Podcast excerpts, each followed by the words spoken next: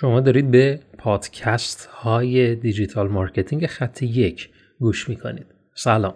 من علی اکبر فرج هستم و در این پادکست می‌خوام در رابطه با تفاوت موضوعات خلاقانه و موضوعات trend با هدف جذب کاربران صحبت بکنم. با این دیدگاه که در اصل موضوعات خلاقانه باعث جذب کاربران میشن یا موضوعات ترند؟ یقینا هر دوش امکان پذیره ولی کدومش می‌تونه برای من خوب باشه؟ وقتی که میگم برای من یعنی پس این شخصی سازی میشه. این یعنی اینکه با توجه به شرایطم من باید یکی از این موارد رو انتخاب کنم. با توجه به اهدافم من باید یکی از این موارد رو انتخاب کنم. الان ما مثلا در اون اینستاگرام خب افراد بسیار زیادی رو می‌بینیم که میگن که خب اگر می‌خوای محتوای شما برای افراد جذاب باشه خب قاعدتا باید موضوعاتی رو تولید بکنید که واقعا بهشون نیاز دارن. و یکی از راهاش رو تنها این می‌دونن که موضوعات ترند تولید بکنید و خلاقانه بودنش رو فقط در بیان اون مطالب در نظر می‌گیرن. و به این صورت هستش که ما چیزی که می‌بینیم و شاهدش هستیم اینی که ترند با موارد خلاقانه تلفیق میشه ولی اولویت روی ترند بودن هستش. چیزی که تا به حال در تا به حال وجود داره و بیشتر راجع به شنیدیم به این صورت بوده. ولی الان می‌خوام بریم سراغ تاریخ. به تاریخ الان یه نگاه کنید. آهنگ هایی که ما میشنویم موسیقی هایی که میشنویم. این موسیقی ها بعضیش واقعا به دلمون میشینه. یعنی خیلی قدیمیه و برای ما واقعا جذابیت خاصی داره. حالا به نظر شما همین آهنگ برای اون زمان که تولید شده به همین صورت بوده؟ دقیقا به همین صورت بوده که خب یه آهنگ متفاوت مثلا دارن میشنون. من یه بررسی انجام دادم از طریق سایت های مختلف. واقعیت در اساس یه کتاب نبوده. در سایت های مختلف که من نگاه کردم متوجه شدم که ای وقتی که یک پروداکت جدید که واقعا خلاقانه تولید شده وارد بازار میشه مثل توپ صدا میده.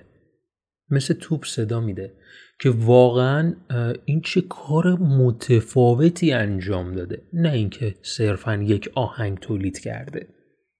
واقعا این چه کار متفاوتی انجام داده. به موسیقی هایی فکر بکنید که واقعا برای ما ایرانیان جاودانه هستند. خب برای اون دوره و زمانه به چه صورت بوده؟ واقعا به همین صورت بوده؟ نه خیلی بیشتر. خیلی بیشتر. پس چیزی که من نگاه به گذشته می‌کنم متوجه میشم که موضوعات خلاقانه با موضوعات ترند یه تفاوتهایی داشته و موضوعات خلاقانه باعث شده که فرد اون به وجد بیاد در اصل. حالا چه کسی به دنبال محتوای خلاقانه و چه کسی به دنبال محتوای ترند دوستان؟ واقعیت اینه که کسی که به دنبال محتوای ترنده ترند دقدقه هاش رو نمایش میده. ترند چیزی که ترند میشه در اصل مواردیه که جز دقدقه های فرد هستش. حالا این دقدقه می‌تونه هر چی باشه تفریح اصلا باشه. موضوع اینه که دقدقه است و داره دنبال میشه. پس ترند هستش. حالا ما برای اینکه دیده بشیم باید محتوای ترند تولید کنیم یا محتوای خلاقانه؟ خب من نگاه به عقب می‌کنم می‌بینم که نه واقعا محتوای خلاقانه. خیلی خوب و عالی کارش رو برده جلو و ماندگاریش خیلی بیشتر بوده. ولی محتوای ترند اگر من اولویتم محتوای ترند باشه اون وقته که خیلی نمی‌تونم با محتوایی که تولید می‌کنم افراد رو به وجد بیارم. چون در نهایت نیازشون رو برطرف کردم با هر محتوایی که بخواد اونجا وجود داشته باشه. پس با این بینش می‌خوام به همون نظریه اول پادکست برسم که گفتم اینا رو ما باید تلفیق کنیم ولی نه تلفیق سطح پایین. این گونه نباید باشه که من موضوع ترندی رو انتخاب می‌کنم و حالا با موضوعات خلاقانه اون رو بیانش می‌کنم. این اگر بخوایم با این پیشورز بریم جلو اون وقت یک موضوعات سطح لول پایین خروجیمون در نظر گرفته میشه.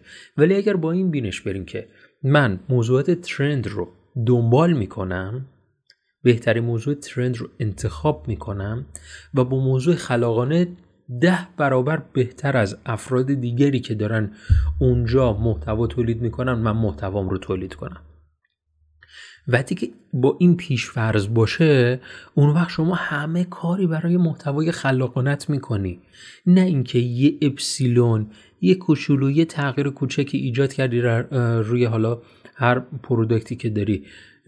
روی یه تغییر کوچکش تمرکز نمی کنی مجموعه ای از کارها رو در نظر می‌گیری که واقعا موضوع کاملا خلاقانه باشه ولی با هدف اینکه اون موضوع ترندی که دغدغه افراد هستش رو پوشونده بشه. پس این پیشنهاد من هستش. برای اینکه جذب حد اکثری کاربران رو داشته باشیم بهترین موضوع ترند رو انتخاب کنیم و با توجه به این موضوع ما به صورت خلاقانه تمام اجزای اون پروداکتمون رو اون محتوامون رو و هر چیزی که فکرش رو کنید رو به صورت خلاقانه تولید می‌کنیم.